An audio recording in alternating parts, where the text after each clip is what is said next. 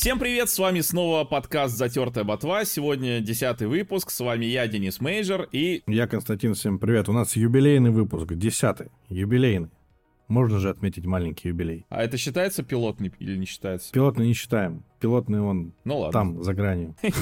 Пусть остается. У нас к десятому выпуску, что мы и с громкостью разобрались, и с синхронизацией дорожек, и с выкладкой не только в Apple, но и ВКонтакте, и у нас и э, группа в Телеграме уже есть, и ВКонтакте, и, в общем, все есть. Короче, полный фарш. Да, ссылочки мы все оставим. Так что подписывайтесь на телегу.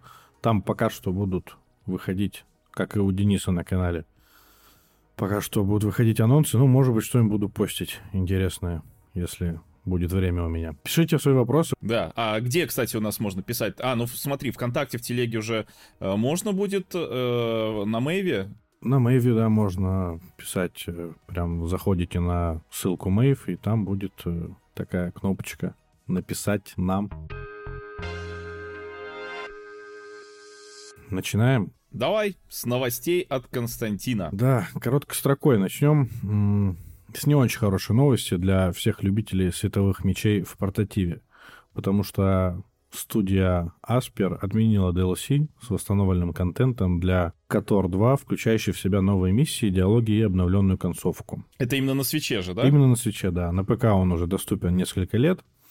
Вот, а в качестве компенсации, спасибо большое за это, все игроки, купившие игру на Switch, могли до 3 июня а, выбрать одну из игр, предложенных.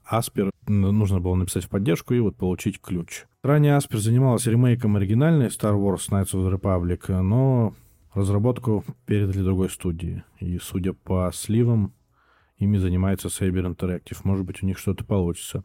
Я почему взял эту новость? Она, конечно, уже устарела, но вот, э, может быть, регуляторы будут вмешиваться в такие ситуации, чтобы вот у потребителей было больше какой-то защиты, а то, ну, делают, что хотят. Цифровой рынок вообще, вот, видеоигр себя прям дискредитирует такими действиями.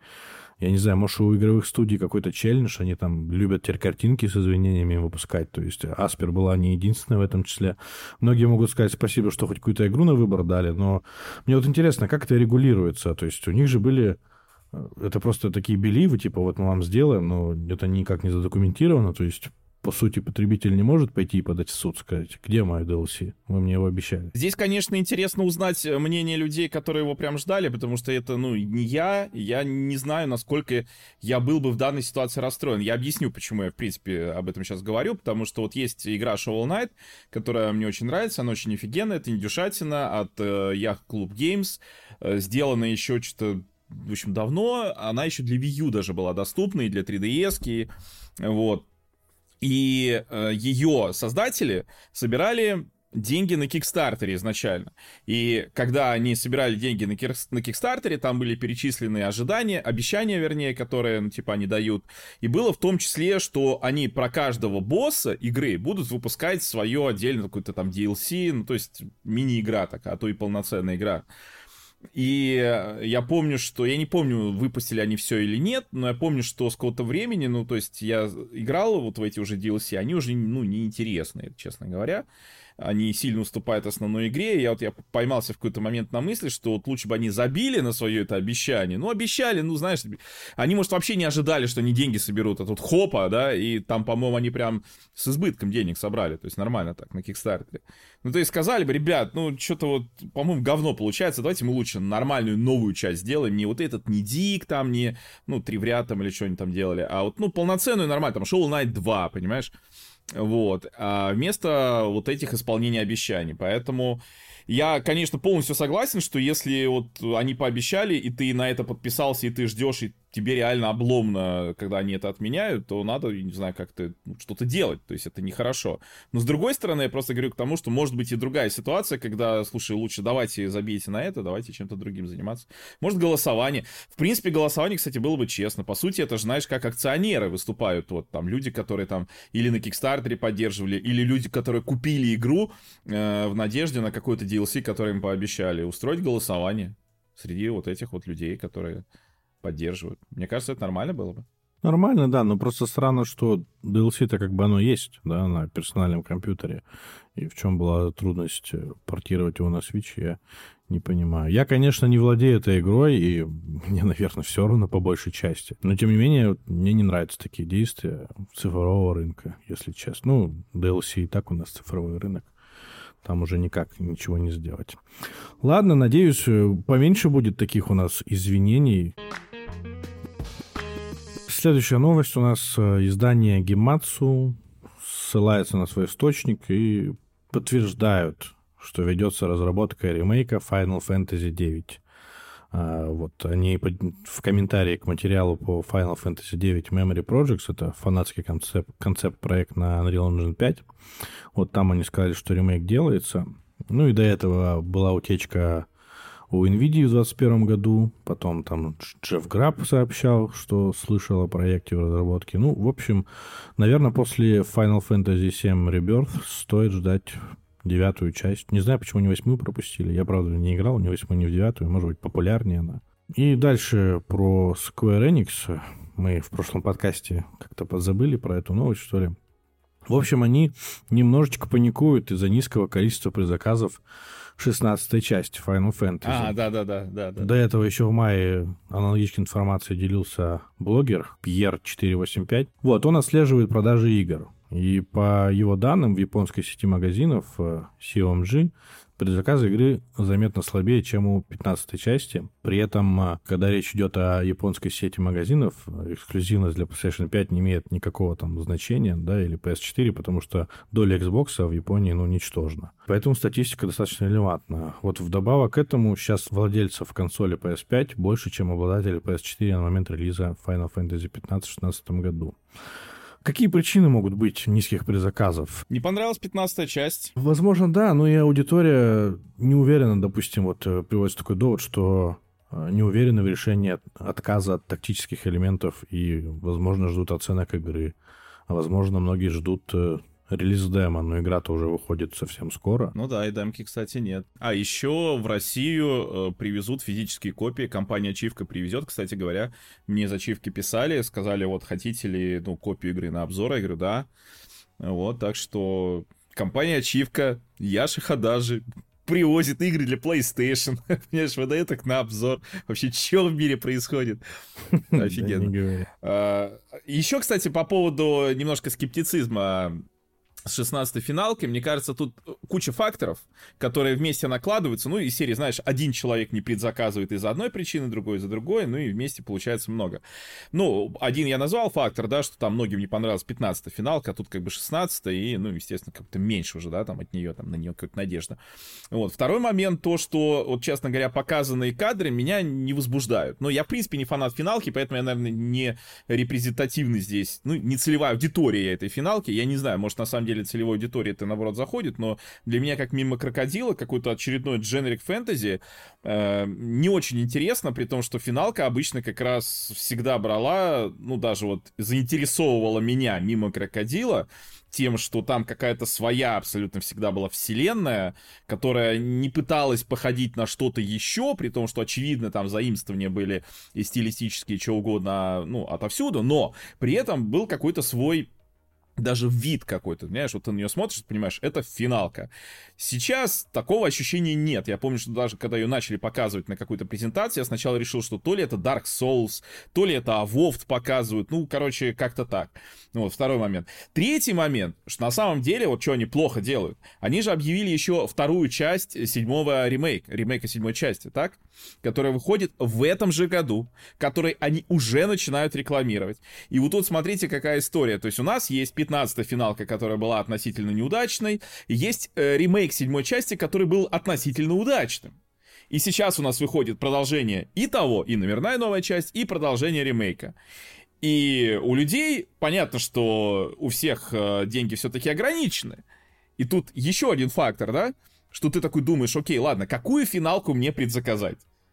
И ты думаешь, блин, ну, вроде бы ремейк был успешный. Вроде бы я его хочу. Но, с другой стороны, вот, да, мы сейчас говорим хорошо, будет русский язык. Но, опять же, мы же в России не можем сейчас нормально предзаказывать игры. Не можем.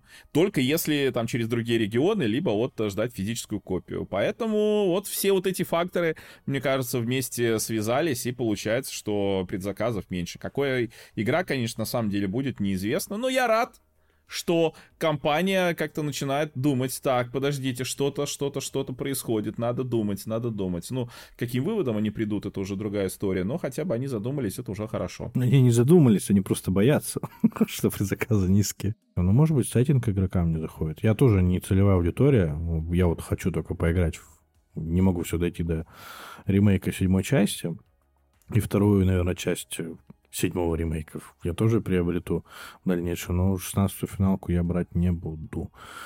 Средневековье, что-то мне как-то так. Ну да, да. Не для финалки как будто сеттинг. Вот э, в седьмой части меня манит вот этот сеттинг весь. Мне он очень интересен, как минимум только из-за этого. Да, я не знаю, понравится мне игра или нет, хотя она считается культовой в этой серии. Но, тем не менее, визуал мне очень нравится. Я бы отдельно добавил, что я на самом деле люблю средневековый сеттинг. Просто есть такое, что вот э, куча людей, я помню даже, когда Bloodborne выходил, и куча людей сказали, о, наконец-то Dark Souls не в этом долбанном средневековье, которое всех задолбало. Так вот, я человек, который любит средневековый сеттинг, но просто очередная JRPG в средневековом сеттинге, это просто уже, ну, вот JRPG, наверное, я не люблю в средневековом сеттинге. Вот это вот э, у меня, наверное, да. Мне нравится там та же, не знаю, персона Shin Megami Tensei из-за того, что вот там интересный сеттинг сам по себе, в него интересно посмотреть, окунуться. Ксеноблейды, да. И тут ну, не знаю, да, тут вот, наверное, тоже минус. Но посмотрим, теперь я знаю, что я смогу поиграть в игру, конечно, у нас будет и стрим, и составить какое-то там потом мнение, вот. Не, ну мне нравится средневековый сеттинг, но просто, когда смотришь на их храню, ну, то есть она же очень тяжелая, и когда они там так резко прыгают во всей этой броне в Final Fantasy 16 части, ну, у меня как-то... А когда Клауд с этим огромным мечом... Там все отлично там все отлично. Ага. Ну, я не знаю, но там как-то... У тебя прическа его не удивляет, что она не мнется? Но... Да меня, в принципе, много чего удивляет. Я помню, что я в 15-ю финалку поначалу играть не хотел, потому что я смотрел на эти самые всякие трейлеры, а там, ну, вот этот главный герой, этот принц Ноктис, э, смотрю, думаю, ну, он выглядит как мудак. А я начинаю играть, я там, ну, решил, когда все-таки то ли демка была, то ли что, решил попробовать. А там поначалу он реально ведет себя как мудак. Думаю, ну ладно, все, у меня нет никаких проблем. Образ его визуальный с его поведением, по крайней мере, в начале идеально как-то сочетаются. И думаю, нормально все. Мне, кстати, очень понравилась завязка. 15 финалки. Там дальше, я считаю, все испортили. А начало, что типа принц с друзьями едет жениться там куда-то, блин, думаю, офигенно, то есть такое прям приключение, то есть, понимаешь, никаких вот этих вот кристаллов души, враги сожгли родную хату, и думал я, э, так все классно, ну, проходит сколько там, часа три, ты там пара сайдов выполняешь, и начинается вот кристаллы души, враги сожгли родную хату, и вот эта вся прочая катавасия. Я, на самом деле, сторонник все-таки личных конфликтов больше, чем глобальных конфликтов. Либо глобальные конфликты должны как-то настолько сильно отдавать личным чем-то, ну, правда, они там-то отдают, но все равно. То есть мне в идеале, да, что-то такое прям личное, чтобы не было, знаешь, там, спасти мир, вот, никакой такой фигни. Но, к сожалению, большинство там и РПГ, и JRPG, они про то, что ты мир спасаешь. Вот. Просто какие-то игры, там та же персона, мне нравится, что это отлично идет. Ты сначала не знаешь, что ты мир спасаешь, ты потом понимаешь, что ты мир спасаешь. Но изначально у тебя мотивы исключительно личные. И это мне гораздо ближе, честно говоря. Вот, то есть какая-то личная история, локальная, может быть, маленькая. Ну, ты больше проникаешься просто к персонажу через это. Да, да, да. То есть я, я реально проникаюсь. Ну, причем, если хороший сценарист, да, то есть я проникаюсь вот этой идеей, вот этой мотивацией персонажа. Ну, если проникаюсь, конечно. И мне это становится интересно. А глобально, знаешь, из серии надо мир спасти. Ну, блин, в мире 6 миллиардов человек. Ну, может, не я, так кто-то другой спасет. Да, что я -то? Почему вот я? Вот объясните, почему я. Вот объясните. Потому что большинство игр не могут объяснить. Ну ты и все. Ну да, ты избранный и вперед. Да, и ничего не знаем. Типа, вот ты там должен. А я... Как бы идите нафиг. Ну, может, не идите нафиг, но вы объясните сначала, то есть, чтобы я как-то понял, почему я. Просто ты станешь героем. Да я как-то, знаешь, может, у меня амбиций не хватает, я не знаю. Но вот мне вот героизм просто, знаешь, будь героем просто потому что... А кто еще? Нет, я не такой чувак. Денис расскажет свое первое впечатление и покажет. Да, и покажет. Да, все в красках. Денис, а ты в детстве смотрел такой фильм «Робокоп»? Да. Он тебе нравился? Конечно. Я просто помню, что я в детстве прям обожал Робокоп. Но ты имеешь в виду именно фильм Пола Верховена? Да, да, да, да, да. Конечно, это отличный. Ну, единственное, что в детстве, конечно, я его обожал, потому что как вот там в детстве все там. О, блин, они, о, он там выстрелил, о, прикольно. О, там робот, ты чё? Сейчас э, смотришь его, когда ты понимаешь, ну, во-первых, это, да, там и социальная сатира, и немножко политическая сатира. Вот, то есть там даже вот эти там и библейские аллюзии, там, короче, много всего. Ну, потому что режиссер все-таки, да, он э, не такой, знаешь, шаблонный режиссер боевиков, шаблонный режиссер шаблонных боевиков. Но при этом все это действительно в боевике. Ну, мне очень, мне очень нравится оригинальный фильм. Я пробовал смотреть этот перезапуск, и мне не зашло. Я даже не смотрел. Я смотрел, и вот он, ну, кто-то говорит, да что... Не, ну он как бы не говно, но вот э, просто я считаю, если делать перезапуск, то нужно как-то либо делать, сохранять атмосферу, ну, в какой-то с новой картинкой, знаешь, с новыми эффектами, чтобы, ну, посвежее фильм смотрелся. Либо, я не знаю, там, как-то переосмысливать историю более, ну, интересно, что ли. А там, честно говоря, шляпа есть и мотивации, и вот это все, и оно как-то вот не работает. И вспомнить все, перезапуск, я не понял. Тоже, кстати, фильм Пола Верховена-то изначально был. Да, хороший. С Шварценеггером. Да, хороший. Ну, перезапуск тоже не очень. Вроде все, ну, гру- грубо да, говоря, да, как да, кадр в кадр, но ты такой, да нет, лучше старый фильм посмотреть. И я вот на Терминаторе тоже третьем остановился и дальше никуда не пошел, потому что можно было и третью часть не смотреть. Ну так, в общем, а, что касается Робокопа, игра по нему должна скоро выйти, и несколько зарубежных изданий опубликовали превью. Игра называется полностью Робокоп Рок Сити. Вот это экшен от первого лица о киборге полицейском, которым э, занимается польская студия Тейон. Она вот известна по игре Terminator Resistance. Ты не играл в нее? Нет, э, я просто помню, что Terminator Resistance игра, это было что-то э, про вот будущее, вот эту какую-то развалюху, про постапокалипсис. Для меня просто Терминатор, вообще франшиза Терминатора, она для меня никогда не была про будущее, она всегда была про настоящее. Ну, то есть из серии, знаешь, когда же э, фраза, по-моему, в первом части, в начале, что битва, главная битва за будущее состоится не, что-то не в будущем, а она состоится сейчас. И вот эта офигенная тема, что да, казалось, там робот из будущего, все дела, но все сейчас происходит. То есть.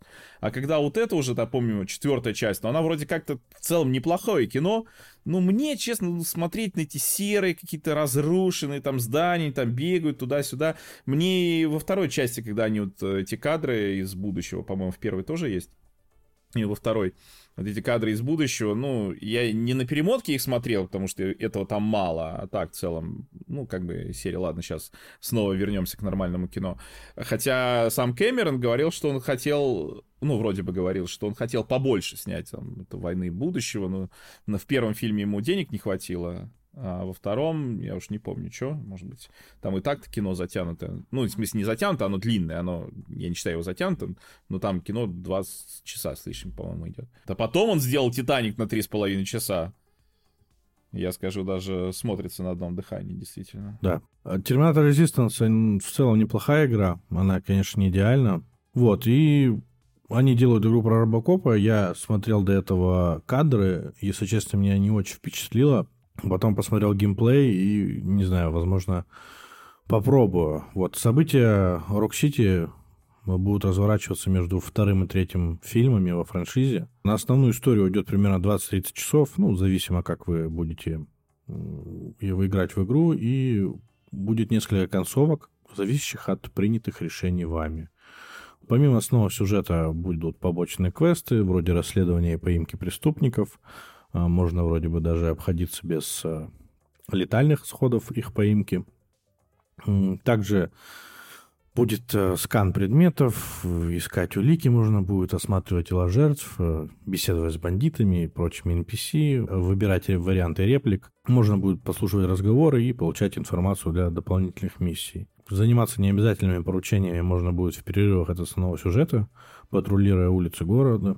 Может быть, живу, если посмотрел, тоже бы удивился, но все хвалят графику. Это Unreal Engine 5. Очень хвалят детализацию Детройда и вот самого Робокопа. Одним из главных плюсов э, рецензенты назвали атмосферу передающую дух классических фильмов о персонаже. По уровню аутентичности они поставили экшен в один ряд с Alien Isolations, это достаточно сильно, наверное, да, и с Star Wars Jedi Fallen Order. Можно будет по мере прохождения улучшать способности оружия. Подводя итоги, СМИ сошлись во мнении, что игра сильно вдохновлена оригинальными фильмами, хорошо выглядит и звучит. Я сейчас, кстати, вот смотрю геймплей, правда, что-то он работает как будто в 15 FPS, ну, может, меньше. Но выглядит э, очень мясисто, кровища, это ж, да, это новый геймплей от Робокоп, Rock City, да. Знаешь, это выглядит как рельсовый шутер. Ну, то есть, вот я смотрю, Робокоп идет, и на него все выбегают, начинают в него стрелять. Мне кажется, довольно глупо. Ну, как в кино. Ну, в кино примерно так было, да, да, если брать тот фильм. Но в целом, да, он похож по стилю на те оригинальные фильмы. Но я бы не сказал, что прям такой мощный графон. Ну, то есть он красиво, но со стилизацией так, в принципе. Как раз таки говорят, что они остались не в полном восторге от геймплея, потому что он слишком легкий, из-за этого скучно. Но если так действительно посмотреть, это же робот полицейский, и, естественно, он не должен быстро умирать. Ну, поэтому, может быть, стоило бы ему челленджи какие-то, ну, из серии там, его пытались бы взорвать, там, электричеством как-то вырубить, еще что-то ну, может сделать. Быть, да. Потому что сейчас, вот я говорю, смотрю, реально, вот ролик, это выглядит как рельсовый шутер, когда вот ты, ну, тебя камера ведет, и просто выскакивают разные чуваки. Помнишь, как там был этот э, крепкий орешек, который еще там в 90-е? Ну, вот такого плана. То есть вот, вот так выглядит. А ты просто... А вот он идет, да? Ну, то есть тут ты можешь перемещаться. Кстати, я не понимаю, почему у них такой узкий угол обзора, как будто это э, консольный шутер на PlayStation 3. Ну, видишь, если они вдохновлялись оригинальными фильмами, то это достаточно сильно похоже на фильмы. Есть желание посмотреть, как-нибудь я прикоснусь. Сначала мне не хотелось, если честно. Вот, то есть «Терминатор» более-менее, ну, норм... обычная хорошая игра, там, если уж ее можно пройти даже не в те периоды, когда, знаешь, не, не во что поиграть. Но со своими, конечно, нюансами, но тем не менее в нее можешь поиграть. Надеюсь, что эта игра у них тоже получится неплохой. Еще одна небольшая новость по поводу Зельды. Тут э, ходят слухи, что Universal э, находится в процессе заключения сделки с Nintendo и анимационной студией Illumination. Якобы это обойдется Universal в кругленькую сумму. После того, как фильм Super Mario Bros. Собрал 1 миллиард долларов по всему миру, да, и стал самым кассовым фильмом по видеоиграм, ну, посмотрим, какой лад будет у этого мультика, фильма. Я вот, кстати, не понимаю, а почему это фильм называют? Слушай, ну, э, смотри, термин слова «фильм» Это же не кино, а это фильм. Минуточка образования для Константина. Спасибо, Денис. Вообще, по-моему, это от слова пленка, но, в общем, это абсолютно нормально называть и мультфильм фильмом. А мультфильм это что? Это мультипликационный фильм. Но все равно же фильм. Даже у нас это, по сути, фильм, просто сократилось. Ну, в общем, мы с тобой, помнишь, обсуждали, когда вышел э, Марио, что надеялись мы с тобой на возможные дальнейшие франшизы, да, помимо Зельда еще там есть куча этих замечательных игр. И да, но я бы в Зельде хотел, наверное, более серьезного лада и, наверное, более такой серьезной, может быть, рисовки. Ну, не совсем уж реалистичной, но в тот уклон.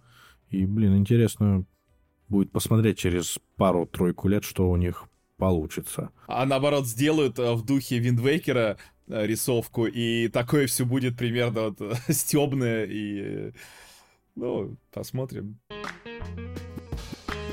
6 июня вышла Diablo 4, и я тут э, кратко, потому что мы о ней еще поговорим, расскажу, что это самая быстро продаваемая игра в истории Blizzard как на ПК, так и на консолях.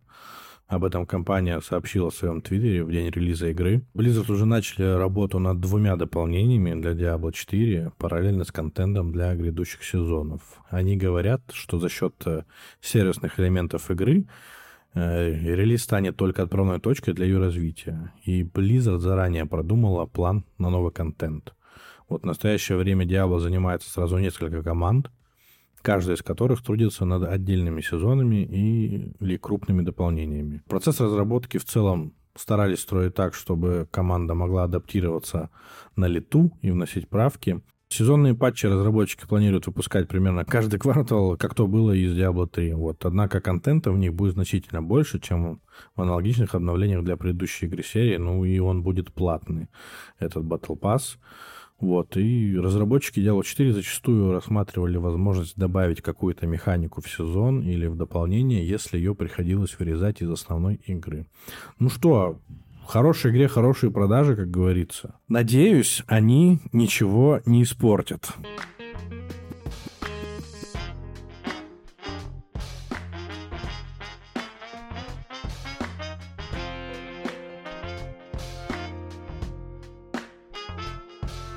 Че, перейдем к, не знаю, как это правильно сказать, э, новому E3, да, Summer Game Fest 2023 прошел у нас тут недавно.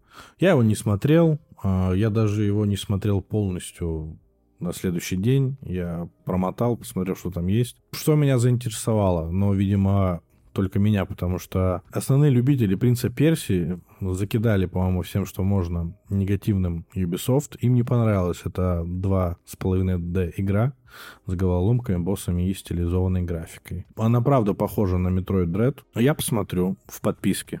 Я не знаю, какая игра получится, там, э, игрокам не нравится, но меня радует, что хоть какие-то подвижки пошли с принцев в Персии, потому что Assassin's Creed вообще наглухо задавил эту франшизу.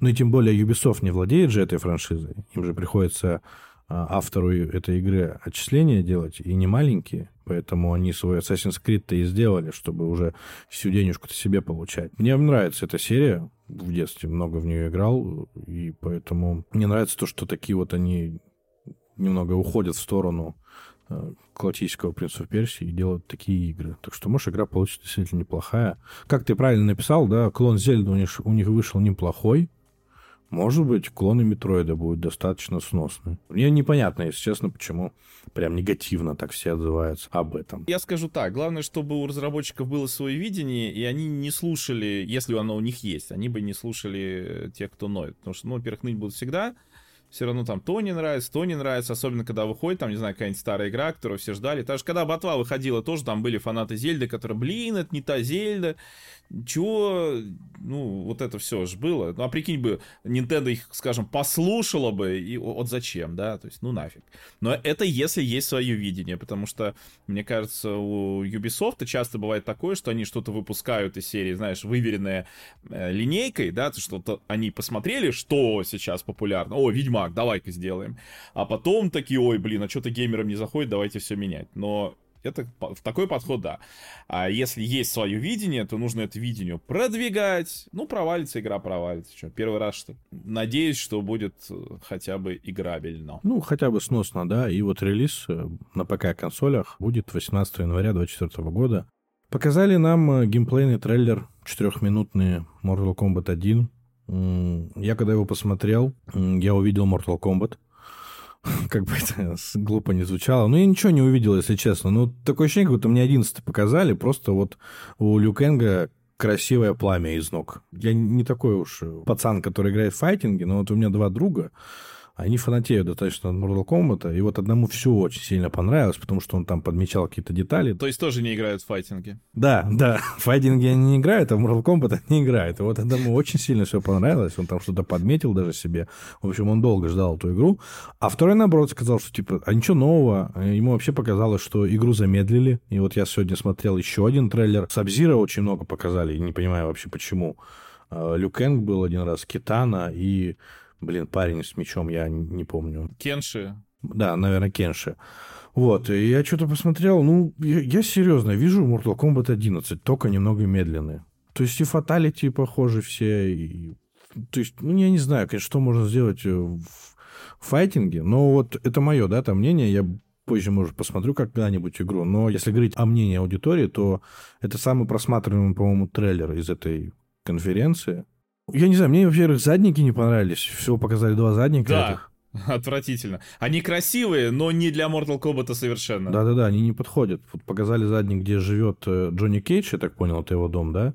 А, может быть, компания будет, конечно, интересна. И вот был еще задник, в каком-то они пабе, что ли, там дерутся. Ага. Вот. И мне вообще не понравились задники. Ну, вот именно не подходят, да. Я с тобой соглашусь, Mortal Kombat. Как-то очень все не очень, если честно. Но надеюсь, это не лучшие их, не, не самые лучшие задники, которые они решили показать. Может быть, что-то будет еще. Ну, Денис не будет ждать, я тоже особо ждать не буду, но игра выходит 19 сентября. Осталось ждать совсем недолго. Path of Exile 2 тебе интересно? Да. Тебе интересно, да? Мне просто не интересно. Я знаю только одну игру, которая мне интересна. Это Диабло. Вот. Не, ну я скажу так. э, Я, в принципе... А я думал, она вышла. Ну, ее давно анонсировали, что будет, да, там э, разрабатывали. На самом деле, они сейчас вовремя ее делают, потому что выходит Diablo 4, Diablo 4 проплатил весь маркетинг для Diablo 4, и тут Path of Exile такая. Кстати, помните хороший Диаблоид? Ну, это хороший Диаблоид, да, я соглашусь. Просто первая часть, я всегда ее боялся. То есть я ее несколько раз начинал играть, ну, там как выходишь в скилл, в дерево скиллов, и ты такой думаешь, что это? Мне кажется, в, в карте токийского метро, не зная языка, разобраться гораздо проще. Вот, поэтому хочется, чтобы... Ну, то есть, у меня скорее надежда на эту игру. Я не знаю, может, она говном будет, да, из серии, там, может, мне действительно Диабло там будет проще. Но я хочу, чтобы жанр развивался, потому что я считаю, что у жанра есть э, будущее, потому что все еще никто не сделал, на мой взгляд, идеальный современный Диаблоид. Вот идеальный. Ну, с моей какой-то точки зрения. То есть, может быть, я бы сейчас, если начал рассказывать, что такое для меня идеальный Диаблоид, может быть, там меня бы закидали тряпками кто-то, шапками или еще чем-то. Но Просто когда я даже играю в какие-то старые, например, Диаблы, да, там, в первую, вторую, то есть я вижу что-то, что мне сейчас не хватает. Или даже когда я играю, да даже в какой-нибудь Minecraft Dungeons, я вижу там вещи, которых мне в каких-то других играх не хватает. Другое дело, что и Minecraft Dungeons мне куча всего не хватает. Вот. И хочется, чтобы была какая-то одна игра, в которой было бы вот все прям идеально, прям лучшее, прям вот топчик, какая-то вот ультимативная. То есть на данный момент Diablo 4 действительно, ну мы еще обсудим, э, смотрится очень хорошо, но с другой стороны, опять же, я хочу посмотреть на конкуренцию. Я хочу, чтобы была конкуренция, хочу, чтобы было развитие, и хочу, чтобы было развитие в том направлении, в котором я хочу. Но почему нет, имею право. В хороший Диаблоид в современном сеттинге я бы, наверное, тоже поиграл. Помню, когда играл в Diablo 3, и она мне настолько надоела своим однообразием, потому что контента там было немного, я все-таки подумал и скачал себе первую часть Path of Exile. Я посмотрел достаточное количество роликов, создал персонажа, что-то побегал, и такой, блин, нет, ну, я не знаю. Очень все было для меня сложно, если честно. Ну, здесь не то, что сложно, я не хотел в этом разбираться. То есть в Диабло всегда есть э, какая-то стена, да, которая тебя остановит и скажет «все». Ну, то есть иди качай другого персонажа, да, и все по новой. Ну, вот она какая-то раньше была, по крайней мере, да, как сейчас будет сервисной этой четвертой частью, мы не знаем. Но, тем не менее, ты знал, чем тебе заниматься, и вот мог себя развлекать. А здесь я просто не видел конца экрана для себя, и там куча масса этих ивентов, а я уже много раз повторялся, что я не люблю это все пропускать, а, естественно, по-другому не получается. Поэтому я эту игру так и не до конца опробовал. Но я знаю, и люди, которые в нее играют, они очень сильно ей радуются, потому что когда Diablo 3 вышел неудачным, ну, скажем честно, да, то Pass of первая часть, она как-то их вернула в эти диаблоиды, и они до сих пор у нее рубятся. Так, дальше, что еще нам интересного прям показали. А вот игра была показана уже до этого. Она называется Remnant 2. Ты играл в нее? Нет. Я в нее играл с другом. А ее раздавали по подписке. И, если честно, визуально, ну, ничего так выглядит. Геймплейно не сильно меня она впечатляла, но мы решили поиграть, и мне она зашла, но в кооперативе. Потому что у первой части все равно видно, что локации достаточно все однообразные и тому подобное, но вот это кооперативный шутер для трех человек. Интересно было поиграть, потом они в DLC добавили режим рогалика, я тоже в него играл.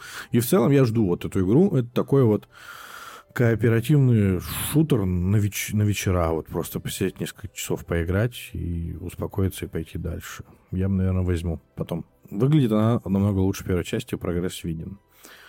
Э, Что еще меня заинтересовало? Sonic Superstars. Тебе, ну, я знаю, ты Соника не очень любишь, но Да, вот не они очень.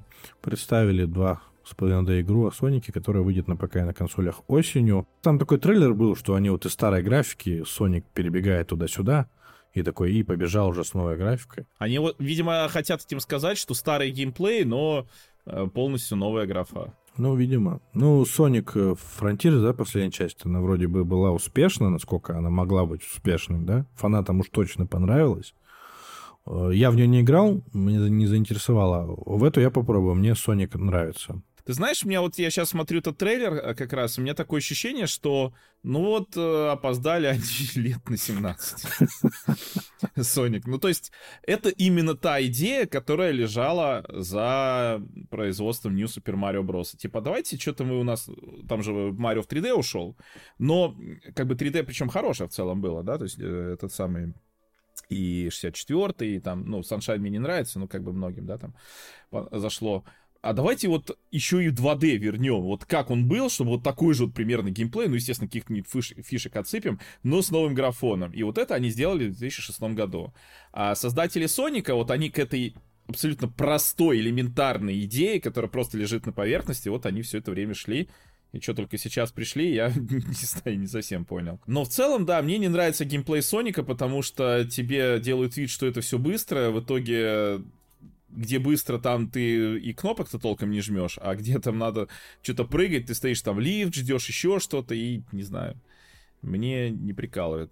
Ну и выглядит, я сейчас смотрю этот трейлер, это реально выглядит как вот, вот 2006 год они вполне могли бы сделать. Ну, разрешение, естественно, выше, чем было на Nintendo DS в New Super Mario Bros. Но в остальном как раз какой-нибудь, опять же, PlayStation 3, Xbox 360, э, вот то, те времена. Я посмотрю, мне обидно за серию Sonic, если честно, что меня она все меньше и меньше заинтересовывает с, каждой новой игрой. Но вот здесь, я не знаю, может, они как-то решили вернуться далеко назад и следующую 3D-часть, может, они как-то переосмыслят и сделают что-то прям супер крутое. Так, э, Lies of P э, еще нам показали. Денис в нее играл, мы ее сегодня обсудим. Увидел презентацию, пишет, что будет доступна демо. Я такой, блин, ну, надо, наверное, поиграть. А потом смотрю уведомление в Ютубе, что ты начинаешь стрим, у тебя Lies of P, я такой, блин, замечательно, просто сейчас буду лежать и смотреть. И не надо мне в, в, в, в это играть, потому что ну, короче, про нее поговорим э, попозже. А, выходит она 19 сентября. В целом, наверное, тоже неплохой анонс для этой презентации. Показали больше геймплея Space Marine 2, кооператив на трех человек. Эту игру я жду. Я играл в оригинал, мне она очень нравится, и геймплей, который еще новый показали, более расширенный, мне тоже очень понравился. Мясо, и все очень круто. Выходит грядущей зимой, я лично буду ждать. Что мне было непонятно, если честно, на этой презентации, так это почему там оказался Marvel Spider-Man 2? И почему нельзя было 24 мая показать дату релиза? Мне кто-нибудь объяснит? У меня у одного недоумение какое-то в этом. Какая-то договоренность, может, была. Ну вот если бы, мне кажется, они показали дату релиза в 24 мая, ну все такие, о, блин, наверное, было бы побольше крутого. А здесь он что-то вышел, я даже посмотрел, помямлили они там, показали бокс-арт, показали старый геймплей, и вот все, заносировали дату, и там все у-у-у, рукоплещут. Я понимаю, что игра ожидаема, но мне вот этот ход непонятен. Даже зачем они вообще договаривались с Джеффом Килли, да, на вот это вот все. У вас есть своя презентация. Ну, пришел Джим Райан к этому, к Джеффу Килли, говорит, слушай, а давайте Спайдермен еще у нас покажешь. Он такой, слушай, ну а что мне показывать, вы же сами покажете. Он такой, ну, ну блин, ну у вас хоть новый трейлер будет? Нет, мы не сделали. Ну давай хоть что-то чем-то поделись, ну давай дату. Давай мы дату объявим. Вы покажете у себя, ну без даты. А мы покажем с датой. И все. И договорились. Ну, и тупо, естественно, абсолютно тупо. Мне вообще не нравится этот Килли, мне не нравится его кофточка, его микрофон. У тебя, в общем, предвзятое отношение к этому мужчине, да? Ну, он просто вот он стоит на сцене, вот, блин, я смотрю, любой абсолютно любой скриншот с ним, абсолютно в любой момент включаешь, где он на сцене, мне кажется, это просто человек не на своем месте каком-то находится. То есть из него ведущий, как из говна пуля. Вот именно ведущий. Может, он хороший организатор, может, он хорошо со всеми договаривается, может, я не знаю, планировщик хороший или кто-то там еще, но... То есть это тот случай, когда лучше ведущих в принципе не ставить, просто закадровый голос и вот и просто давайте там все показывать. Ну, в общем, мне непонятно было, почему вообще это здесь оказалось. Вот. Потом показали дальше нам Like a Dragon Gaiden, The Man Who Erased His Name. Я ни в одну часть не играл. Ты как вообще к этой серии? Я играл в раз... Ну, я не проходил ни одну. Я наиграл больше всего в Like a Dragon, которая, ну, седьмая. Там же смешно, что Якудза это Like a Dragon в Японии. Они сейчас переименовались. Я тогда еще это на ТФТ коммент оставил. То есть теперь игра называется Like a Dragon, Like a Dragon. Короче, а, я играл. Мне было в целом даже интересно, но там же сюжет такой, он прям, ты чё, там э, прям как кино смотришь. Ну, и реально сидишь, там по полтора часа кацены бывают. Но в какой-то момент я увидел там несколько мощных несостыковок в сюжете, и, ну, я такой, извините, я не могу. Ну, то есть, если вы мне сюжет продаете, если я сижу по 40 минут, смотрю ваши кат-сцены, ну, вы как-то убедитесь, чтобы у вас согласовано все было в сюжете, потому что там реально несогласования мощные. Причем, ну, когда я начинаю просто разговор уже об этом заводить, вот люди, допустим, которые тоже играли, они такие, да, не, не, подожди, что за дела? Типа, где ты там нашел? Ну, я начинаю рассказывать, там есть пара примеров, которые у меня все больше исчезают из памяти, знаешь, как бы я все больше забываю, да, ну, давно не играл и не прошел до конца, тем более. Но, тем не менее, все равно мне пока никто не, знаешь, как типа, а это на самом деле потому, что вот так или потому, что вот так. Никто пока таких, то есть никто не смог это оспорить, но, с другой стороны, меня удивляет, что никто этого и не заметил. Именно поэтому меня всегда вот, когда, в принципе, идет э, какой-то разговор, типа, вот, игры, игры должны быть с хорошим сюжетом, потом я смотрю, что называет человек игрой с хорошим сюжетом, я даже сейчас не про Якудзу, в принципе, ну, не знаю, про God of War 18 года. Я думаю, ну, чувак, если вот это у тебя игра с хорошим сюжетом, тут в принципе не имеешь понятия о том, что такое хороший сюжет. Ну, по крайней мере, на мой взгляд, да. То есть мне неинтересно твое мнение об играх э, с хорошим сюжетом в любом случае. Вот. А что касается Якузы, ну, то есть я, да, я был расстроен, ну, я где-то на 25-м, наверное, часу ее забросил, ну, потому что боевка мне не понравилась, она мне быстро надоела JRPG-шной боевкой, причем экшоновая боевка в обычных якудзах мне, честно говоря, даже больше нравится, ну, то есть она тоже мне надоедает, потому что она однообразная. Да, ты там выучиваешь постепенно там новые приемы, ну, как бы я не сильно там люблю какие-то файтинги, э, игры, где надо там как-то драться именно вот так, то есть мечом, пожалуйста, а вот с этим как-то не очень. Но, в принципе, обычно Якудза мне в этом смысле больше интересно, но все равно, то есть, э, куча игр, а ты сидишь, смотришь катсцену. По-моему, вторая часть, Якудзы. Это вообще, ты запускаешь ее, и у тебя там минут 40 оцен перед тем, как ты поиграешь. И оно как бы вроде важно, потому что ну, сюжет вообще-то. Там же реально, там, говорю, это как сериал смотреть. Но при этом, в основном, насколько я понимаю, серию Якузы любят за мини-игры. То есть пошел в караоке попел, пошел там э, в этих вот седьмой части, да, там на картингах покатался, пошел там еще что-то поделал. И вот это все. А мне, ну, не сильно это почему-то интересно. То есть я еще помню в GTA, в той же четвертой, да, когда я помню играл, и тебе постоянно звонят, пошли в боулинг, пошли там туда. Я думаю, да не хочу никуда идти. У меня вот есть миссия, если что-то придумал, какое-то занятие, я вот хочу этим пойти и заняться. И не хочу я не найти какой-то боулинг. В боулинг я пойду в игру просто боулинг поиграю и все. Вот. Одно дело там Гвинт какой-нибудь в Ведьмаке, хотя тоже я не сильно, знаешь, много времени в Гвинте проводил в Ведьмаке, то есть я несколько раз поиграл, мне, в принципе, нравится, но мне, я не люблю переключать себе геймплей, честно говоря. Вот когда в игре постоянно геймплей туда-сюда скачет, вот, как-то не очень для меня. То есть одно дело из серии погоняться, пострелять, ну, то погоняться на машине, типа как в GTA, да, то ты стреляешь, прям вот бегаешь, стреляешь. Ну, тут мне как-то нормально. А вот когда вот так, и куча мини-игр из серии, я должен уходить этим заниматься, я не знаю. Ну и плюс еще раз, то есть если вы уж делаете такие огромные катсцены, то уж сделайте, чтобы у вас сюжет был согласованный, а он не согласованный. Но это в седьмой части. В остальных, может быть, и да.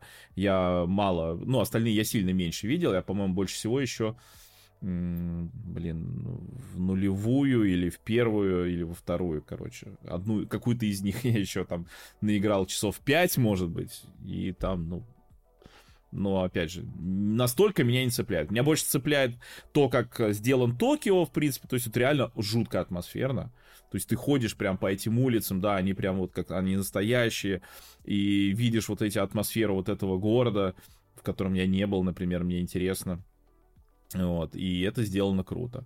Но как-то вот, во-первых, не настолько часов я хочу этим заниматься, откровенно говоря. Ну, игра же не из одних состоит активности, правильно? Хочется и по сюжету продвигаться. Ну, просто долго, понимаешь? Долго, Опять да. же, долго. И я, ну, как бы еще раз говорю, там реально катсцены по 40 и, может, по полтора часа тоже есть. Ну, не одна катсцена полтора часа, но то есть из серии ты посмотрел, потом что-то быстренько сделал, и снова катсцена на еще там. Ну, у меня серия Якуза, она вот где-то на, на верхней полочке лежит. Я знаю, что стоит в нее поиграть. Когда-нибудь, может быть, я посмотрю. Что еще такое интересное показали? Toxic Commando, кооперативный хоррор-шутер.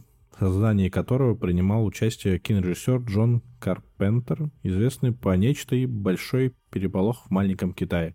Релиз в 24 году. Блин, в VR бы эту игру, конечно. Тут еще и в трейлере играет музыка исполнителя э, группы, точнее, да, Банджови. И, ну, мясо, много мяса, что тут прикольно, я бы, наверное, посмотрел. Ну и под конец э, Square Enix решила, как мы ранее говорили, забить последний гость в крышку гроба Final Fantasy 16. Я вообще не понимаю, почему вы показываете трейлер настолько популярной игры да, в своей серии перед выходом новой части. Что там с маркетологами произошло? В общем, долго все ждали Final Fantasy VII Rebirth. Выйдет она в начале 24 года. В общем, я посмотрел. Наверное, поменьше понравился, чем трейлер к первой части ремейка Final Fantasy VII. Они же с такой помпой написали в финале, что игра выходит на двух дисках. И, как я понял, у японцев это гордость, что игра не помещается на один диск. Но все обыватели интернета сразу начали это троллить, что, мол, ну, что за фигня. Вот, я напомню вам, что куча игр выходила на двух дисках, на PlayStation 4, да, это Red Dead Redemption 2, тот же Final Fantasy 7 ремейк. Минуточку, серьезно? Red Dead Redemption 2 выходил на двух дисках? Да, на двух дисках. Что там еще? Last of Us вторая часть была на двух дисках. Короче, достаточно игр, которые выходили на двух дисках. Один у вас диск установочный, второй у вас игровой. Поэтому я сильно проблемы в этом не вижу. Ну и гордости тоже. Я не понимаю, зачем это писать в трейлере, что игра аж на целых двух дисках. Я сначала подумал, что, может быть, они туда запихнуты э, первый очень сложно, если честно, говорить вот про ремейк первой части, седьмой Final Fantasy, ремейк второй. Что с неймингом? Зачем вообще было разбивать вот это вот все? Слушай, Final Fantasy никогда не было нормального нейминга. Ну, ты посмотри, вот, э, берем Final Fantasy X, ну, который, ну, типа 10, да, у нас же римские цифры всегда, Final Fantasy 10, а потом X2. Что за X2?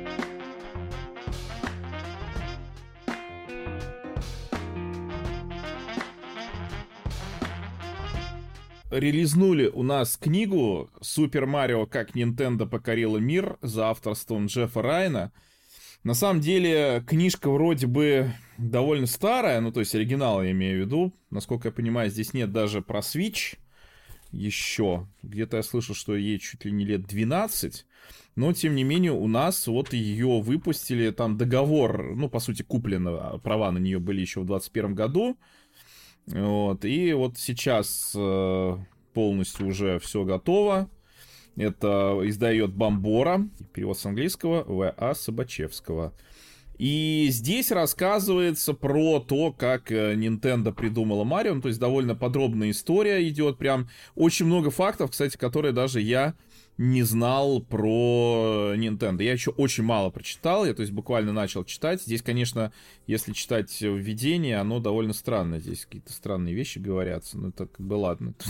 Что-то про прохождение 50 часов. А, здесь смотри, фраза есть пересчете на часы картридж с игрой очень выгодная покупка. Мало кто отважится смотреть 25-часовой фильм за 25 долларов, но совсем другое дело за 50 долларов получить 50 часов приключений в игре про Марио, где можно изучить все уголки и закоулки. Это довольно странная фраза, хотя, конечно, на Марио Odyssey я потратил в итоге больше времени, но сколько я там искал шарики чужие, вот, я не думаю, что это они имели в виду, но после введения довольно интересные истории начинаются, как все это создавалось и э, кто там люди про людей, довольно живой язык, то есть не, не какой-то, знаешь, сухой из серии этот пошел туда-то, сказал то-то.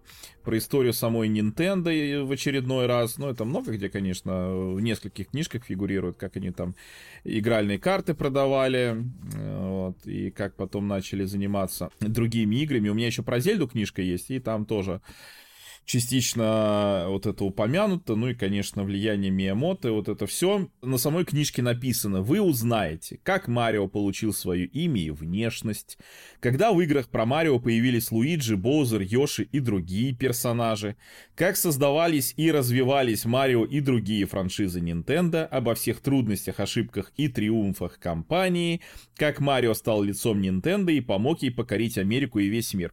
Кстати, в оригинале книжка называется «Как Nintendo покорила Америку». Вот. Но, я так понимаю, во-первых, нашим, нашему читателю не очень интересно, как они покорили Америку, потому что Да, ну да, волнует. А, да, во-первых. А во-вторых, ну, по сути, они и весь мир тоже действительно покорили, поэтому не вижу здесь большой проблемы в переводе.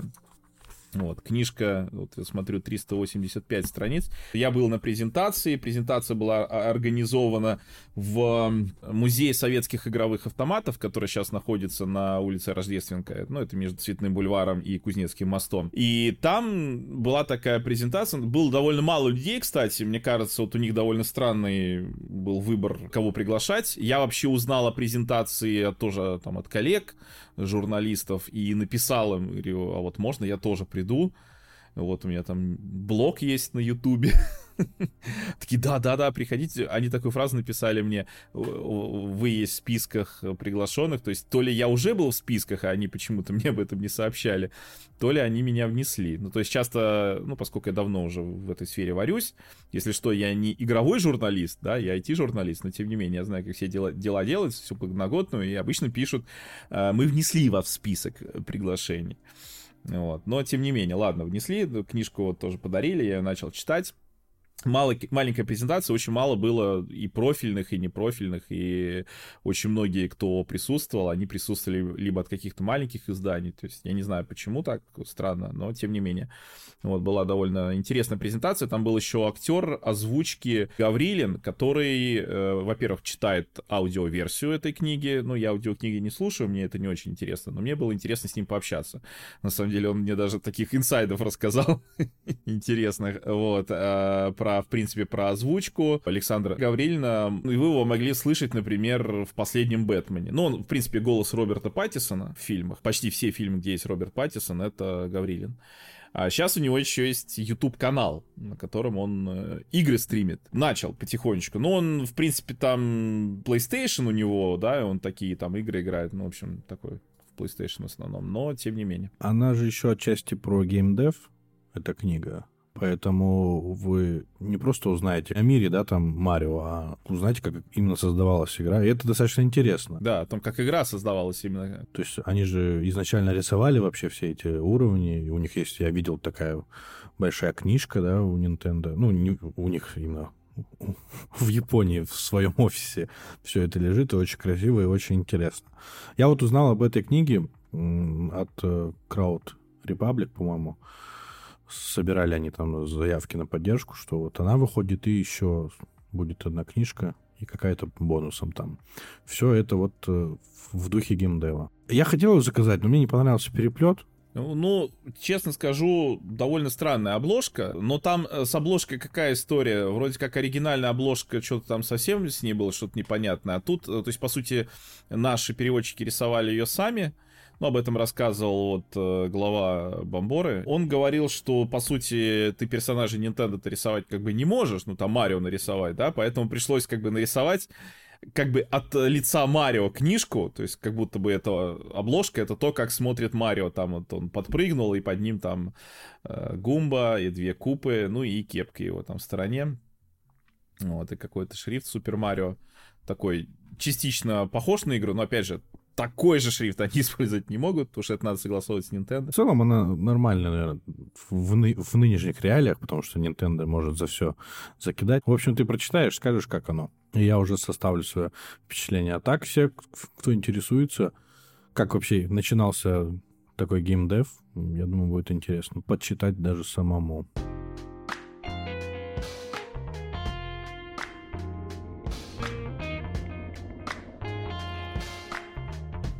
Поиграл я в Lies of P, и, ну, во-первых, хочется похвалить, честно говоря, игру за то, что эта контора смогла сделать, по сути, игру, которая, ну, в принципе, выглядит как Next Gen, ну, очень близко, ну, хорошо выглядит, скажем так.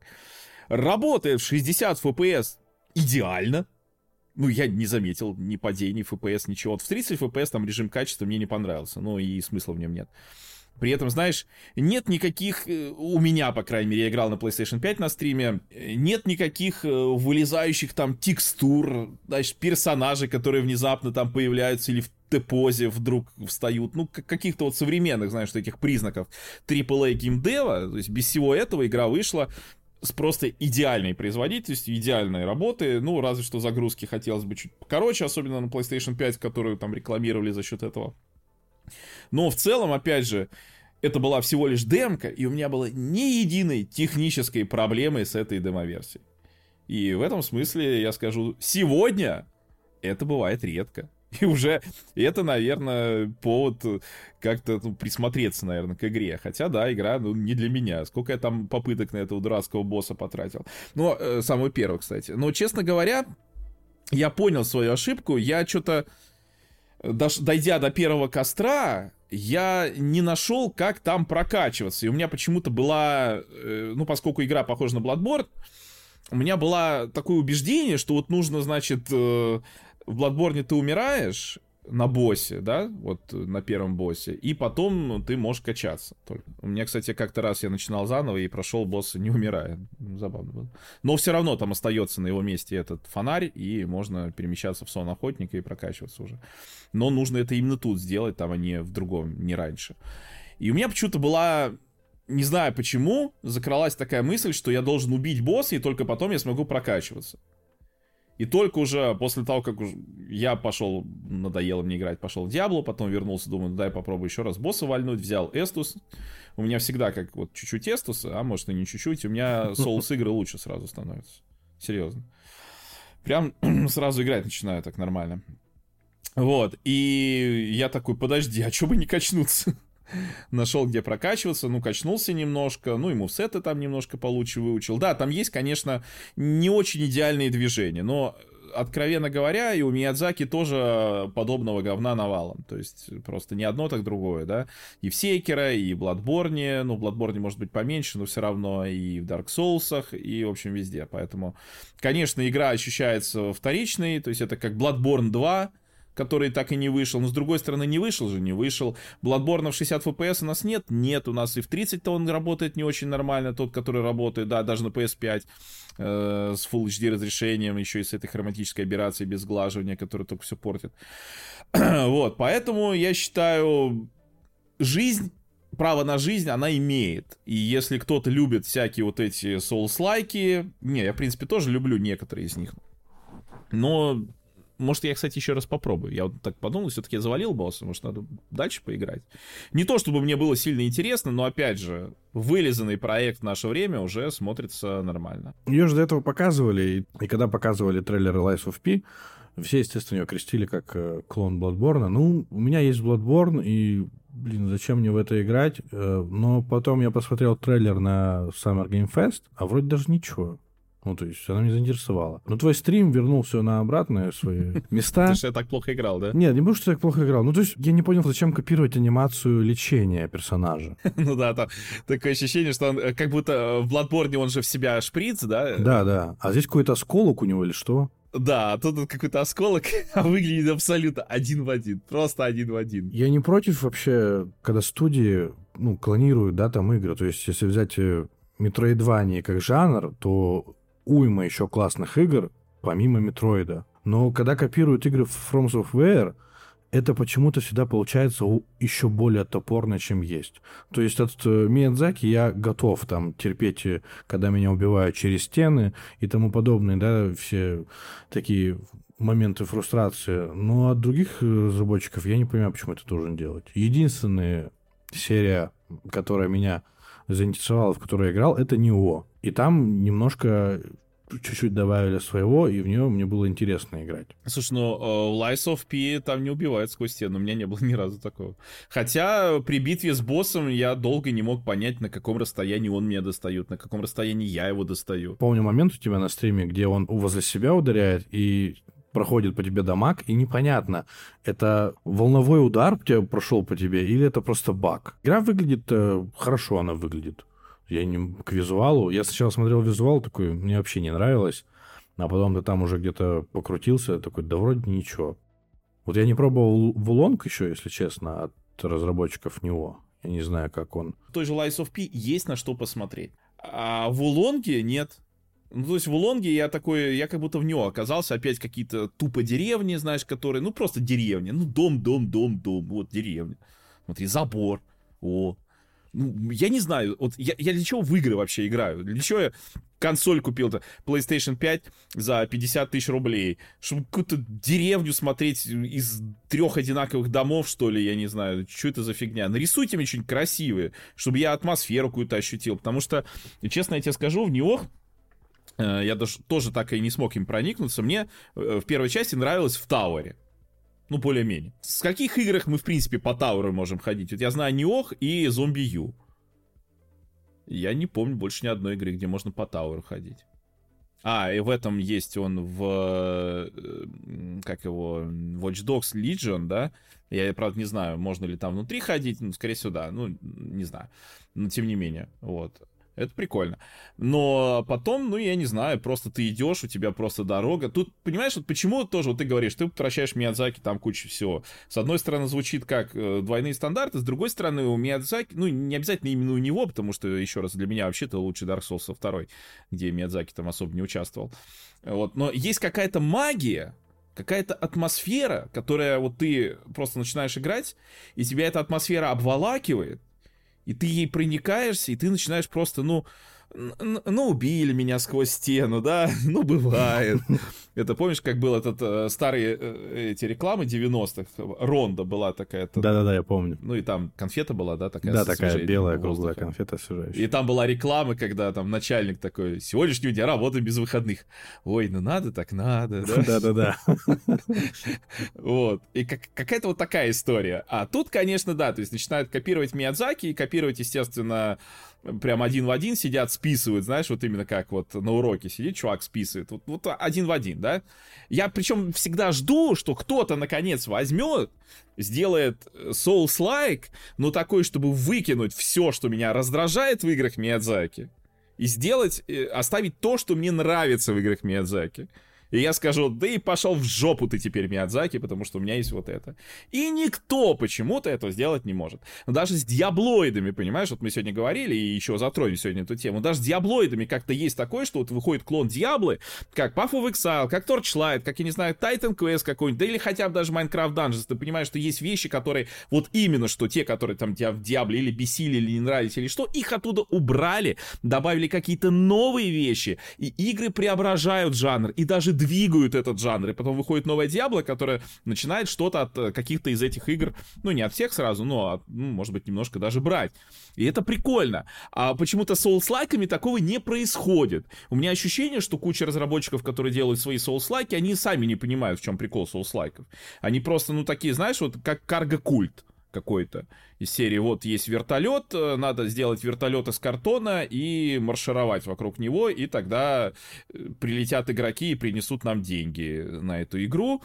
Вот. А оно почему-то не совсем так происходит, потому что то ли они вот эту магию не могут... Ну, магию, конечно, всегда сложно повторить, и всегда сложно ее это самое свою сделать, да, чтобы еще хоть как-то отличалось. Ну, и поэтому и стараются так, нет, давайте теперь срисуем один в один, давайте, чтобы вообще на Bloodborne было похоже, потому что э, те же это Lords of the Fallen, по-моему, Search одни же разработчики, да, делали? Я не помню, но вот за Search я все хотел посмотреть, ну, я бьюсь по рукам, потому что уверен, что мне не понравится. The Search что-то вообще вторичное ощущается. Lords of the Fallen мне, честно говоря, понравилось. Более того, благодаря Lords of the Fallen я решил все-таки влиться в Dark Souls, потому что я помню там Lords of the Fallen, что мне больше всего понравилось, это боевка, вот как вот именно ощущается вот это оружие, именно с обычными врагами, потому что боссы там говно полное. Но обычные враги, вот просто там выходит на тебя, не знаю, какой-нибудь рыцарь там с каким-нибудь молотом, с оружием, там, мечом или с чем, и ты вот с ним дерешься, это уже клево прям. То есть это, знаешь, на самом деле как технодемка какая-то или чего. И серия, а теперь давайте игру делать. Как-нибудь так.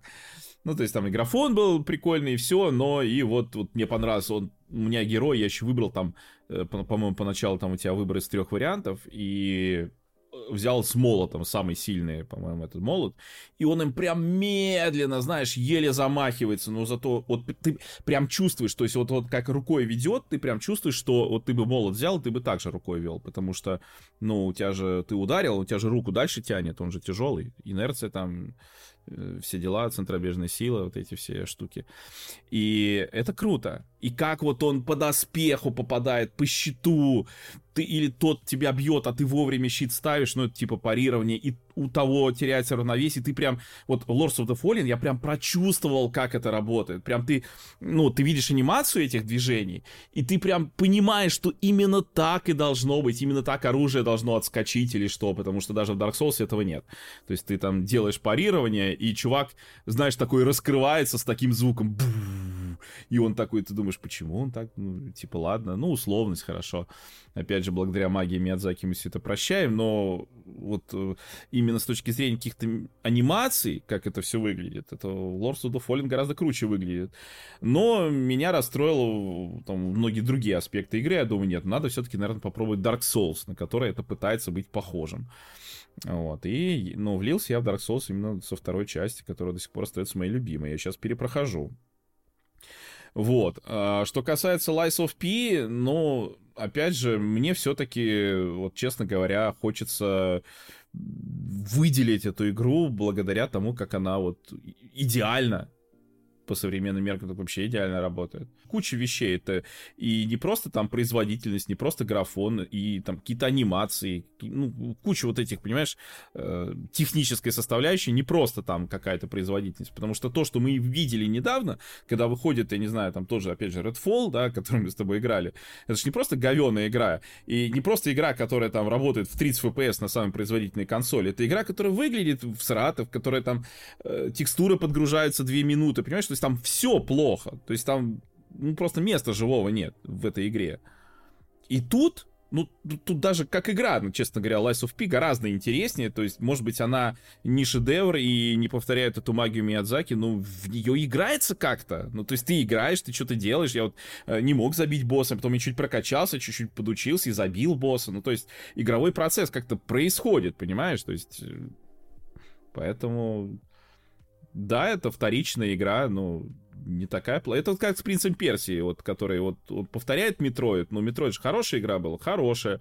Э, Ubisoft умеет, в принципе, скопировать чужие игры. Умеет. Ну, не шедевр, но нормально что-то получится. Вот примерно так, мне кажется, и здесь. У меня нет э, какого-то негатива к этой игре. Посмотрю дальнейший геймплей где-нибудь в середине игры. Может быть, там вообще будет очень все круто и классно.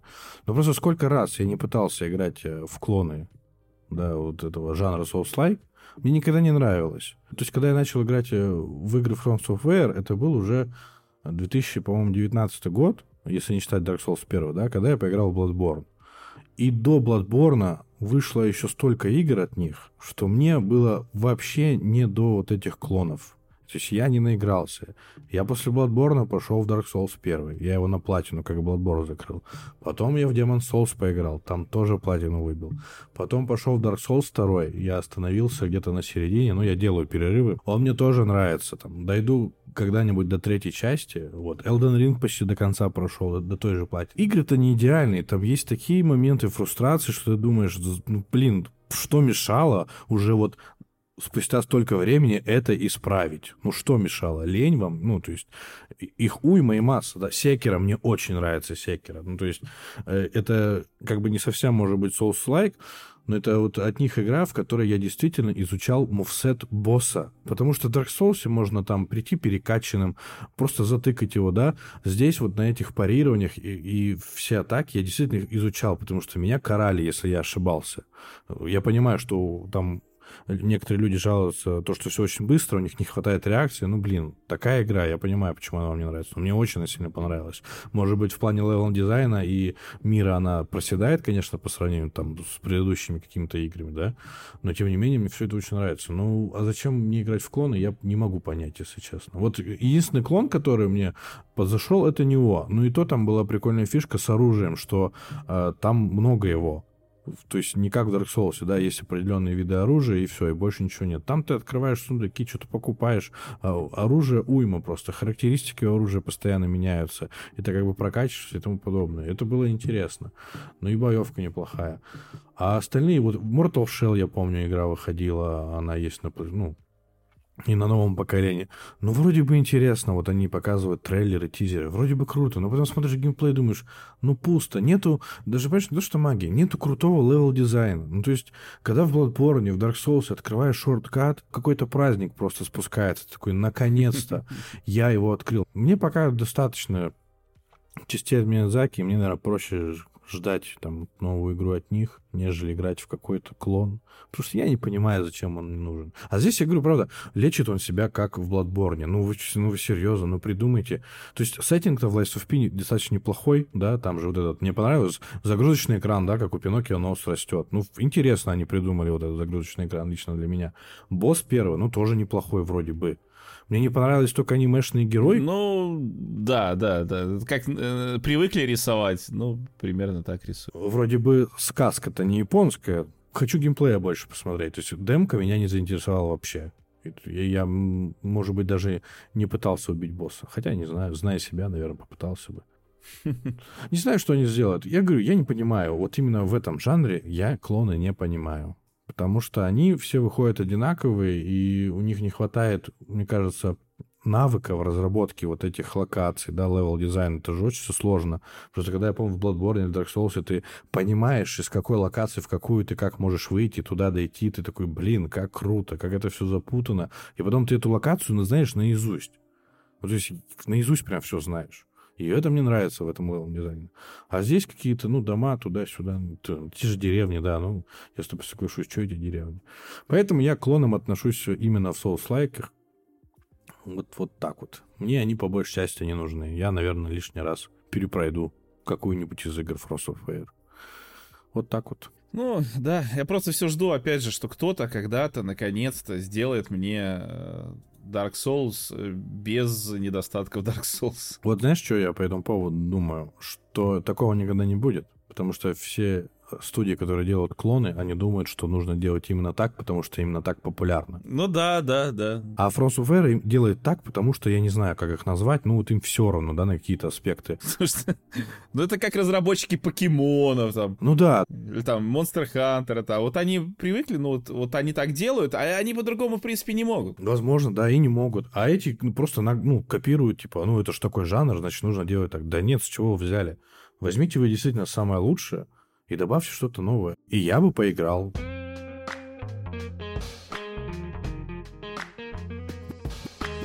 Наконец-то мы переходим к Diablo 4. Ворвемся в пекло, как говорится. Ну, что я могу сказать? Меня в целом многое радует. Меня, мне нравится система открытого мира. То есть у меня есть... Я, я, в принципе, люблю игры, где грамотно сделано вот это ощущение, что у тебя есть мир, и ты можешь проходить его там, ну, в любом порядке. То есть туда пошел, туда пошел. Это прикольно. Пока я не очень ощутил необходимость сделать из этого подобие ММО, да, то есть ты встречаешь чуваков, я сначала, когда в демку играл, такой, о, прикольно, а сейчас я не сильно вижу в этом смысл, потому что это сделало то, что ты интернет постоянно тебе нужен, и вот это все. Ну, как бы события какие-то есть, но, откровенно говоря, когда я в Destiny, например, в каких-то аналогичных событиях участвовал, мне как-то больше в этом видел смысла, да, потому что в Destiny ну, не знаю, лучше взаимодействие, что ли, между героями. А тут я прихожу месить э, пачку демонов в событии, и я даже не вижу этого чувака, который вместе со мной и месит. Ну, то есть у нас нет там Friendly Fire, мы никак не взаимодействуем, да, мы, в принципе, я, он у меня как, э, можно сказать, составляющая этой каши демонов, по которой просто мои удары не проходят. Ну и еще у него зеленый ник и все. И поэтому я пока, наверное, не прочувствовал, что здесь надо делать, чтобы как-то ловить от этого кайф. Потому что, мне кажется, это, ну, одна из фишек четвертой Диабло, и, наверное, надо ее познать. Но пока у меня сколько? У меня 27 уровень сейчас, то есть я не очень далеко продвинулся.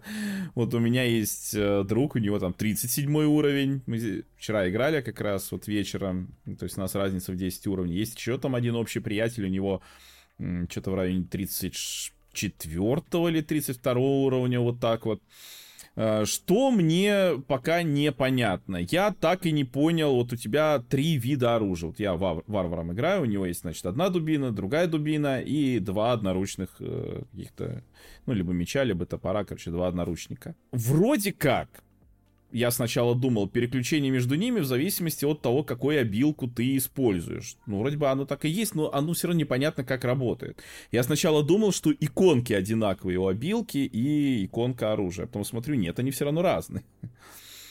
В общем, я не понимаю вот этого момента, и иногда начинаю думать, что, может быть, лучше бы они сделали, как раньше было. Но раньше тоже было не совсем понятно. Вот был, например, там в Диабле в третьей тоже вот у тебя есть оружие какое-то, и есть какой-то прием, который с этим оружием вроде как напрямую не связан. И ты вот думаешь, а дамаг, э, бонус дамага от этого оружия, он влияет на этот прием или нет? Э, в общем, мне пока не хватает э, какого-то какой-то детализации, то есть, видимо, это надо все гуглить, хочется, чтобы это в игре было написано. Но, с другой стороны, я играю в Monster Hunter, который гораздо более запутанный, так что ладно, что, кому, кому жаловаться.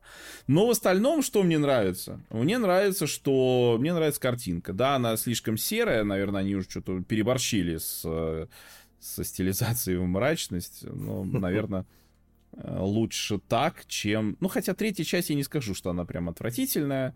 Просто... Не, в целом внешность третьей части мне даже ок. Вот. Сойдет, как, знаешь, как вариант. Ну, вот было, было еще и так. Не надо так продолжать, но было так и нормально. Я против не меньше. У них же такая стилистика вот... Э... Ты Warcraft имеешь в виду? Torchlight. Torchlight еще более мультяшный. Да, еще более. И вот у них какой-то баланс между в Diablo 3 между Warcraft и World of Warcraft, да, наверное, даже больше, и Torchlight. Мне, конечно, если там отклониться в сторону Diablo 3, Diablo 3 на релизе и Diablo 3 сейчас — это вообще две разные игры.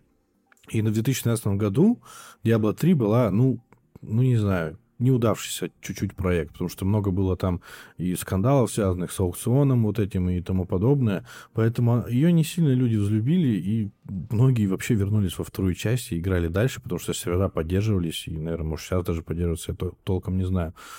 Но я проходил Diablo 3, я проходил дополнение, я покупал Некроманта, и я в сезонах играл.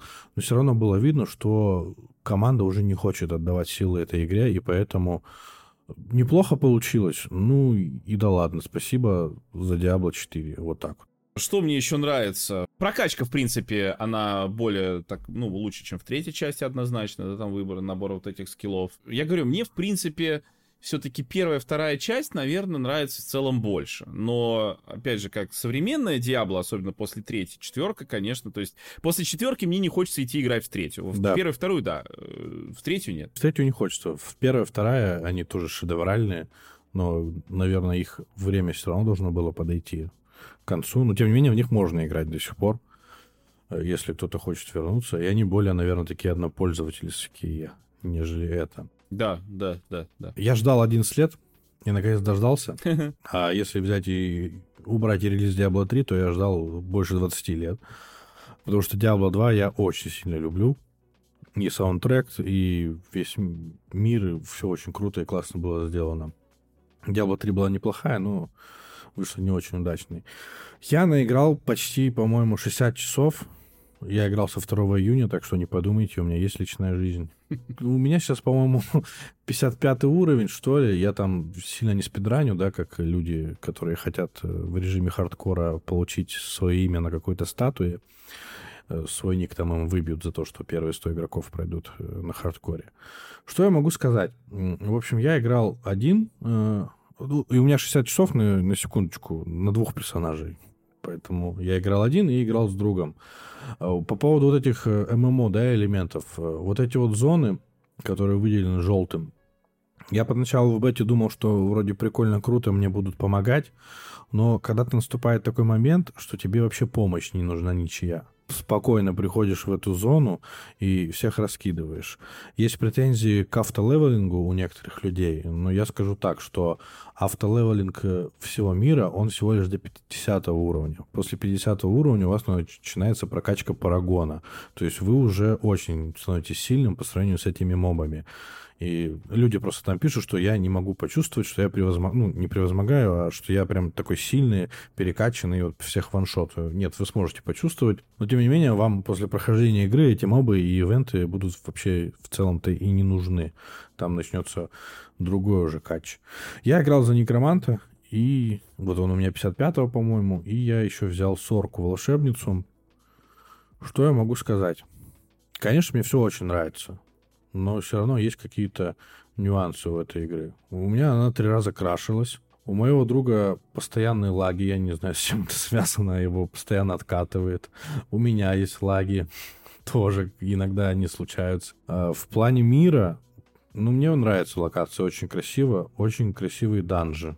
Они местами визуально, наверное, повторяются, потому что вроде разработчики Diablo 4 говорят, что ну, не будет данжей, которые похожи, но, может быть, они имели в виду построение данжа, а не его визуальную составляющую. Слушай, насчет построения, я скажу так, э, как раз очень... Э, я много раз встречал, знаешь, заходишь в подвалы, особенно подвалы, которые вот эти вот. Заходишь, и у тебя всегда, значит, вниз небольшой карман, в котором ничего нет, и обход этого кармана, и куда-то дальше. Я такой схему такую видел, я не знаю, в четырех, наверное, подвалах, она мне уже надоела. Не, ну подвалы, да, они одинаковые, как бы, но это не данж, это чисто такой не знаю, просто зайти и зачистить.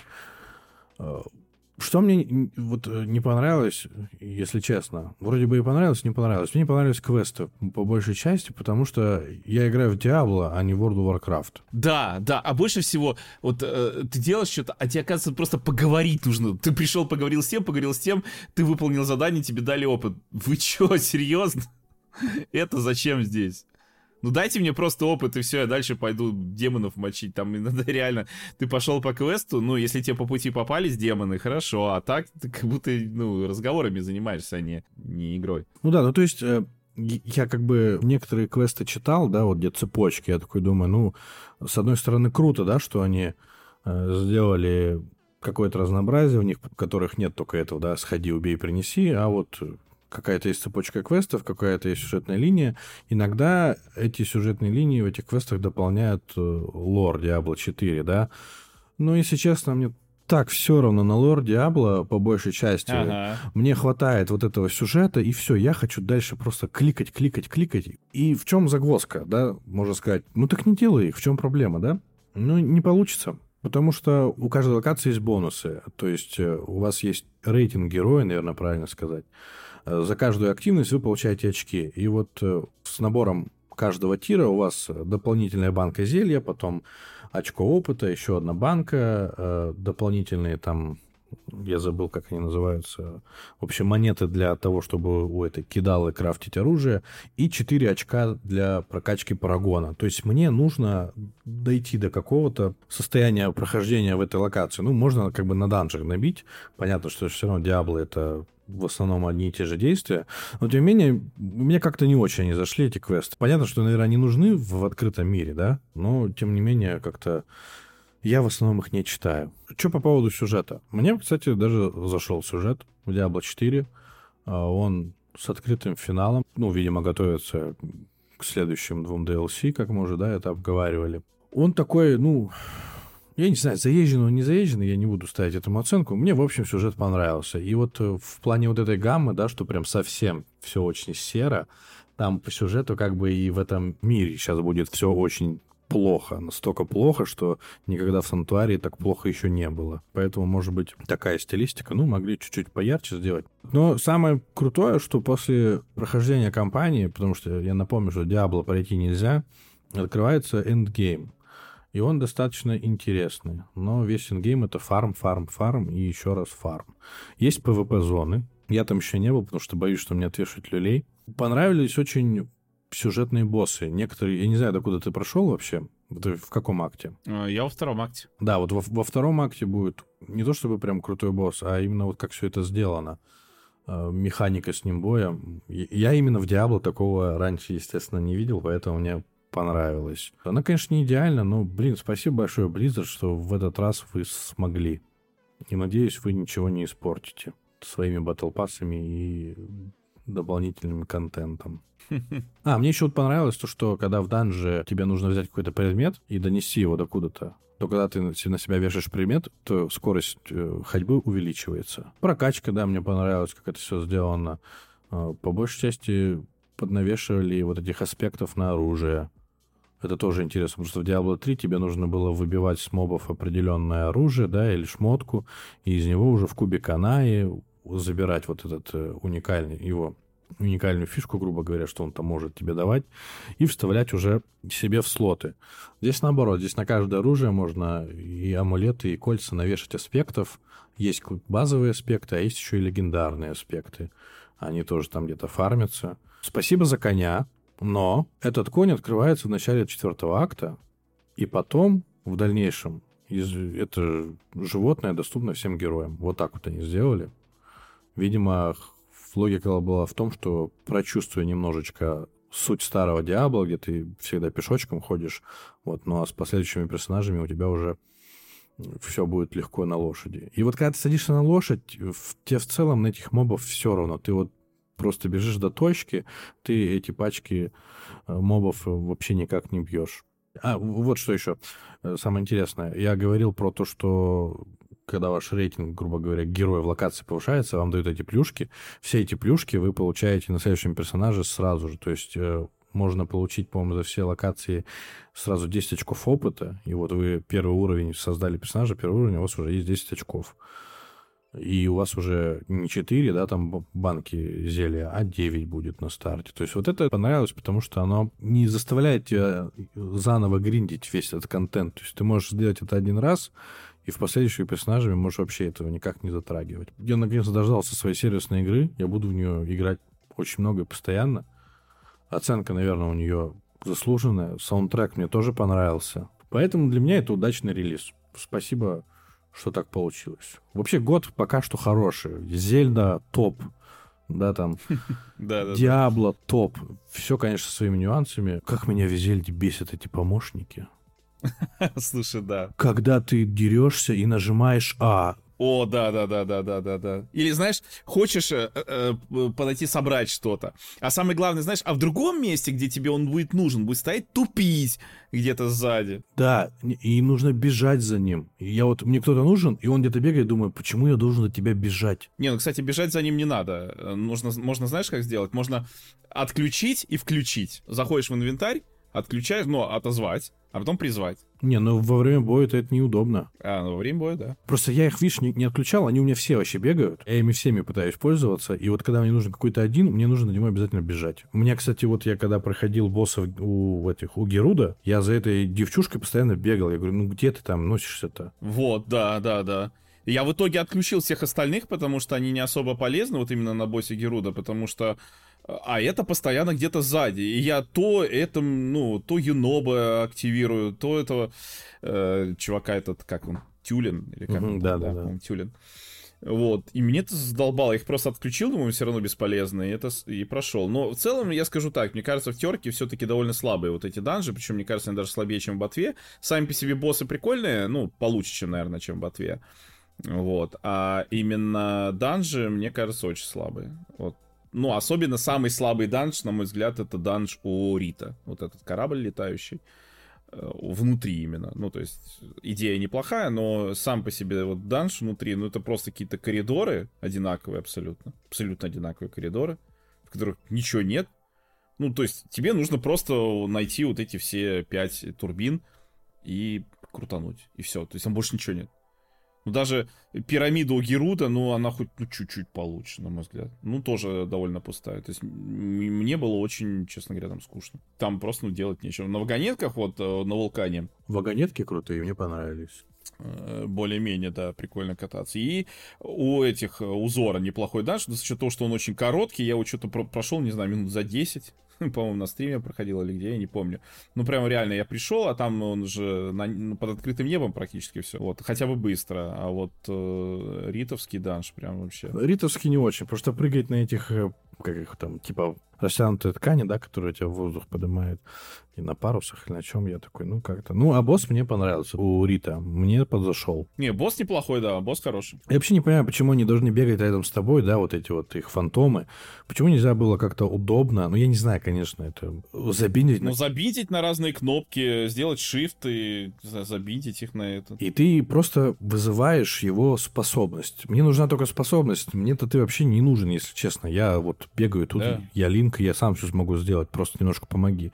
Я вот этого не понял. Меня прям очень сильно раздражали они, когда он не нужен, но он где-то бегает. Но бегает он, они полезны чем бегают, что они еще и атакуют. Ну да, я не спорю, да. Тюлин стреляет, Юноба мечом своим, и оно, в принципе, иногда помогает, особенно когда у тебя замес с кучей бо- э, монстров, э, оно помогает. Но я вполне готов был бы от этого отказаться, ну дайте мне просто, да, чтобы были обилки и все, мне эти чуваки не нужны, я сам все сделаю. Ну как в ботве получается, ты на крестовину жмешь, да? Да, да, да, то есть у тебя на разных кнопках все, э, задерживаешь кнопки в ботве. А, ну как, задерживаешь это Урбоза и Вихрь Вали, а у Дар, а Дарока и Милфы, Мифы, это автоматически работает при ну, определенных условиях.